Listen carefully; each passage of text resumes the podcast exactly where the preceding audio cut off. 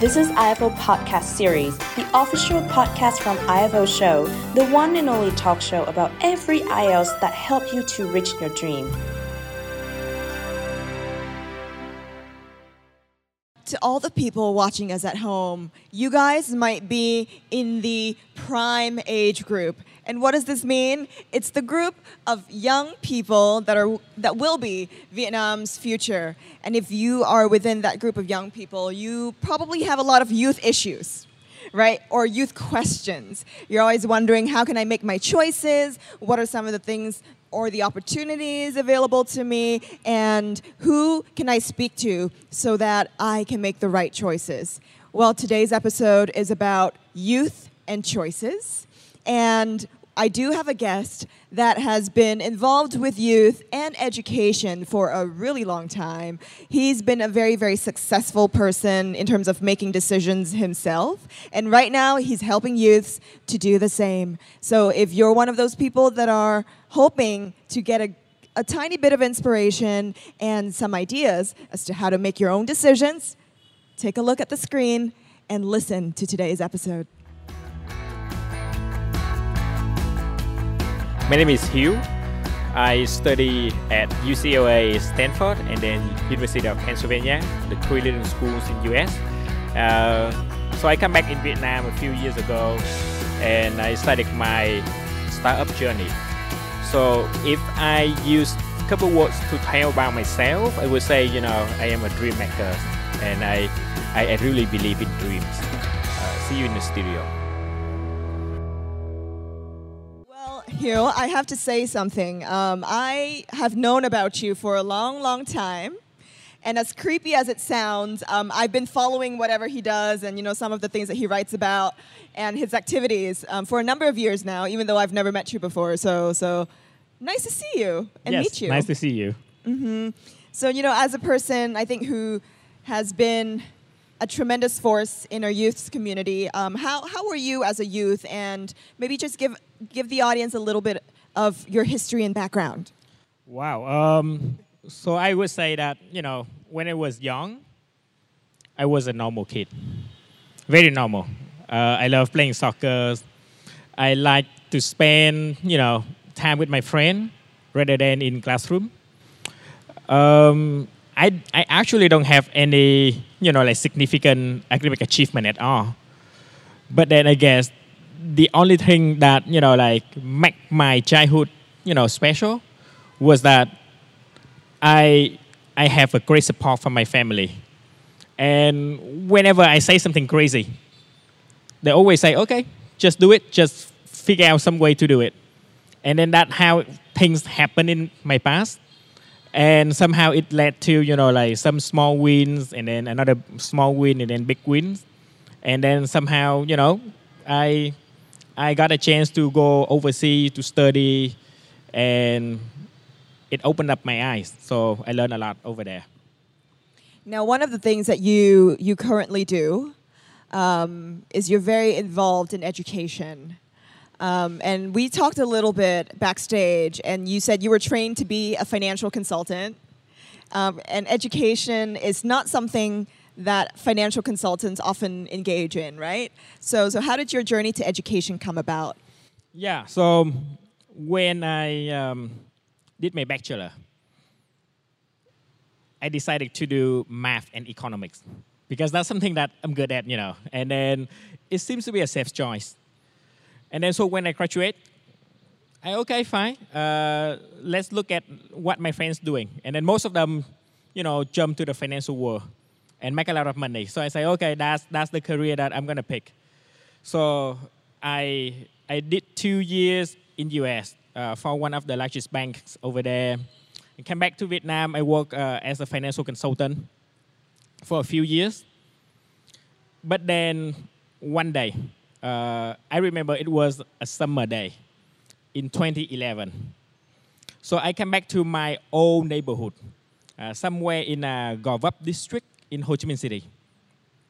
So back then, I usually, you know, like came to that playground, play soccer with my friends, and over there, I usually, um, you know, like uh, have uh, coconut juice with that one lady, and then we always call her uh, mama, you know.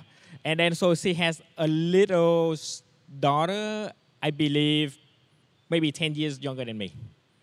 So at that time, you know, like one day, I come back to that area. And then one thing popped in my mind is that, okay, let's come to visit that place again, you know, and hopefully see mama and her little daughter. So I came back there, I saw her, and I saw the little daughter too. And at that time, she was about 15 years old. The only thing that very significant at that time, uh, so everything looked exactly the same. But one thing very, uh, you know, like make me think a lot was that that little girl, about 15 years old, maybe 16 years old, she was pregnant at a very early age. And I asked her what happened. She didn't know. When I asked Mama, what happened to your daughter? She didn't know. And what even worse is that I asked, okay, so what do you plan for the future? They didn't know either. So they have no plan. The girl never went to school. The girl never learned sex education before. She never learned how to protect herself. She never learned what happened to herself, you know. She just know that something happened. And that make me think a lot. And I say, okay, look, this is Ho Chi Minh City, the largest city of Vietnam, and things happen right here. So what happened to the rural areas? What happened to thousands and thousands of students out there? And then so I came back to my office in one of the you know tallest buildings of Ho Chi Minh City at that time. And then I sat in my office and I think, okay, properly, finance is something that gives me a lot of money, but it did not fulfill my life. So let's do something else. And that that's how I got started in my education journey.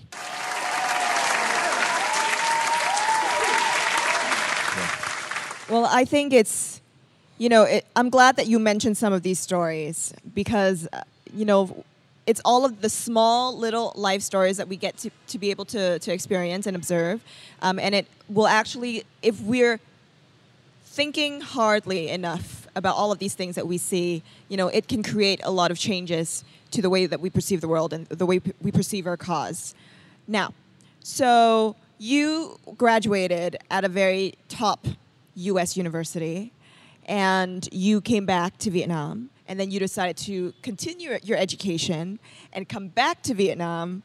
A lot of people will say, why come back to Vietnam? You know, what, what, what is it about this country that, that makes you want to come back? So surprisingly, when I was still debating whether I should come back or not, one of my American professors encouraged me to come back. And I still remember this is what he said to me.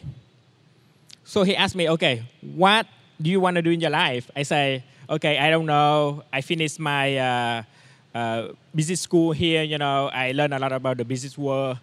Uh, I, I probably gonna find a job. And then he say, okay. I also remember I asked him one more question. How can I do it? How can I spread more opportunities to my friends, to my younger people in Vietnam? And he told me, through education is one of the way.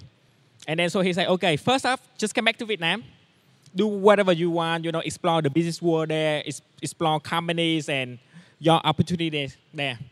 But then always keep in mind that, you know, if you have a chance to give opportunities to someone, let's do it. And then that's how I come back. What do you see right now in Vietnam's communities and Vietnam's youths that are very promising? And what do you see are some of the things that really need to be changed immediately? Okay.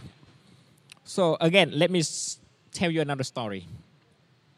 So I spend a lot of my time going to the rural areas and talk about dreams, talk about you know like inspiration, passion, you know, and then my target audience usually um, uh, high school students. So I remember that one day when I came to Dong Thap, I, I spoke to probably about 200 students. And then right on that evening, I received a call from my mom. And that lady called me and say, I have to complain something to you. Because my son, after seeing you, he come back and he want to study overseas.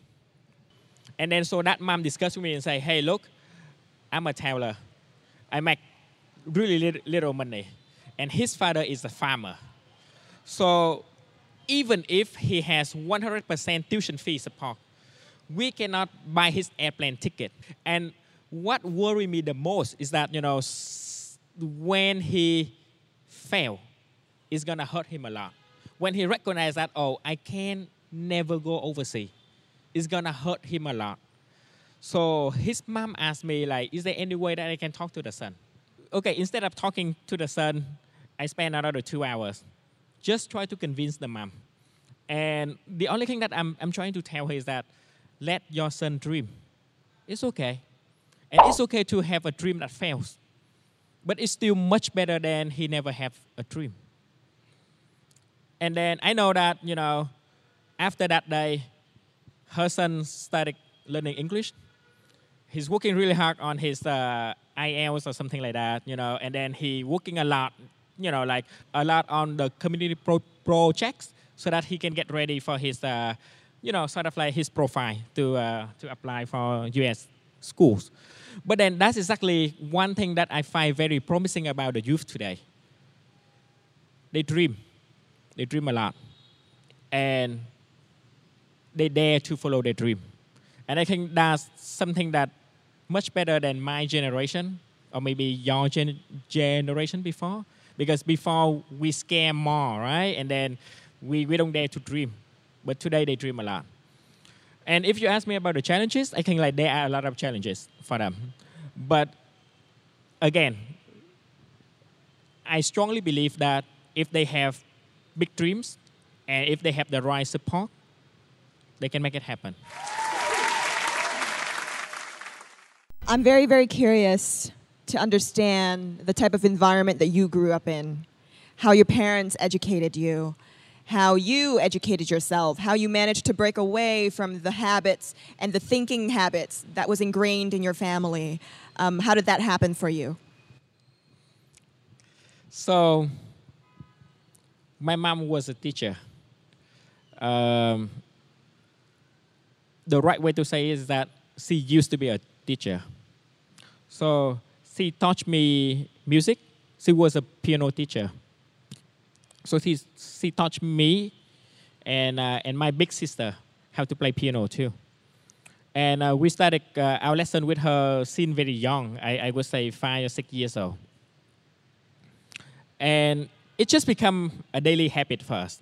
You know, every day after school, you do math, and my sister do piano lesson, and then we switch role. You know, at the same time, uh, my mom have developed um, a health issue. So she gradually lost her hearing ability. And by her age of 32, she completely lost her hearing ability. So she became a deaf person. And that is something, um, you know, like happened to my great grandmother and then grandmother and all my aunts and also my, my mom. So I guess that's something that we couldn't find. And then so when it was about 11 or 12 years old, my mom completely lost her hearing ability, but she never told us. So she even pretended that she was normal. So she was still teaching me playing piano. But obviously, she couldn't hear what I play. And then she changed the way that she, she taught me. So back then, you know, like she listened to me, she say, "Oh, you play this one wrong, or, or that is is not beautiful yet," you know. Now she just sat back and then look at my bodies, you know, and say, "Okay, you have to keep your back straight, you know, you have to keep your chin up and things like that, you know." So at that time, I just thought, "Oh, so mom, she changed her teaching style, maybe because I play very well now, so she just focused on how I perform." But I never know that, you know, at that time, she became a deaf person. Until a few years after that, there was one day, I still remember that at that time I was ninth grade. I saw her wearing her uh, hearing device. And I asked, what is that? She said, that thing helped me hear something. And then at that time, I recognized that she was deaf. I also recognized that she has been deaf for three or four years. And what shocked me the most is that she always kept a very positive attitude. She never cried about it. She never complained. And she just she just tried to stay as happy as she used to be. She just tried to do everything exactly like how she used to do before. So that actually changed a lot of things in my life. After that, I learned a lot about the deaf community. I learned how to take care of my own. Uh, the day that I decided uh, I want to go study abroad and I won a scholarship to go overseas, I still remember this is exactly what she told me. So she told me that, hey son, you're about to stay far away from family. You have to keep in mind that there will be a lot of challenges in your life. And there will be some challenge that you could not overcome. But it's okay. It's okay to fail. It's okay to have some challenge that you, you cannot win it. That's fine. Just stay happy. Just stay positive and move on. And so I guess that's, that's a very, very valuable advice from my mom and that's how you know I just keep moving on in my life, and then whatever I do, you know, I just think about it. As I always tell myself, okay, stay happy and stay positive, and just do it.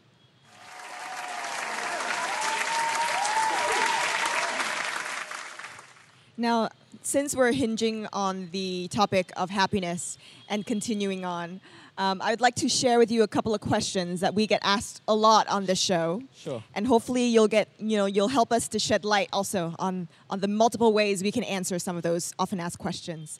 Um, so one of those questions is, you know, I'm, I'm not exactly sure I'm, I'm passionate about something at this point in time in my life. You know, do I really need to find my passion or do I just keep on looking and, and keep moving on? Wow. That, that's a huge question. So I have some students ask me that question too. And this is the four things that I always told them. So I said that, okay, that's okay. Probably you don't have your passion yet. You don't know your dream career yet. That's fine. But please make sure that you always know how to answer these four questions. The first thing is that out there, so many things that people have developed so much knowledge out there. Okay? You don't have to know every single thing. But whatever you know, you have to make sure that you really, really know it. So make sure that you know you master what you learn because that's important. The second thing is this. Among all the things that you learn and you sort of master, you have to figure out what you can do best with your strength and also with your limitation. And then also among the things that you decided, okay, I can do this or I can do that. Okay, ask yourself this question, and it's really important. Among those things, what bring values to the people around you? Because you don't live yourself. You don't live alone. You live in a community. So pick the things that beneficial to everyone too. And then the final question is this if you decided to do that thing and you actually do it, when you go home after a long working day, do you smile? And do you want to continue another day just like this?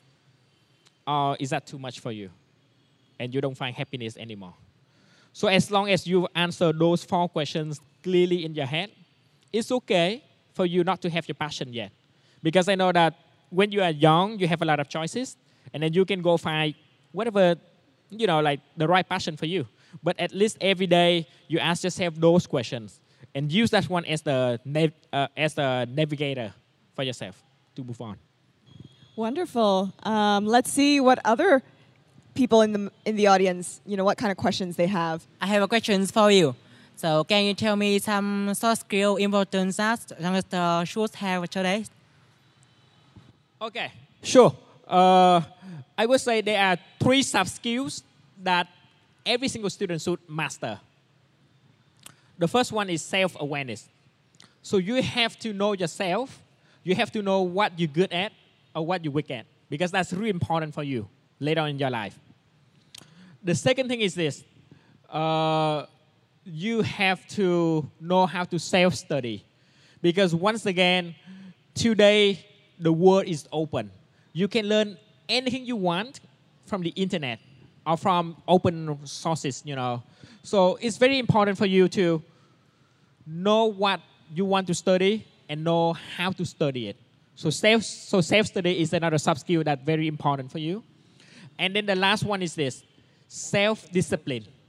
Because I've seen so many people, they have big dreams, they have beautiful dreams, they, they started their own journey, but they couldn't finish it just because they don't have the right motivation and the right discipline for themselves. So discipline yourself. Whenever you have a goal, you have to work really hard, no, no matter what the cost is, you know. So try to fight for your dream and then put yourself in the right discipline to make it happen.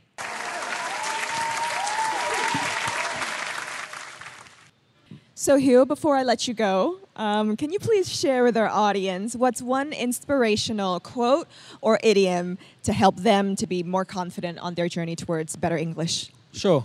So this is something that I used to say to my little kids who study at my uh, swimming program.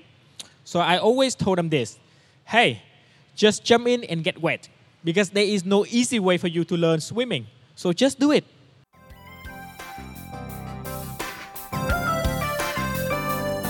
This is IFO Podcast. You can follow IFO on Instagram, Facebook, YouTube, TikTok, or Twitter. If you haven't followed it yet, go to Spotify and follow. Thank you for listening.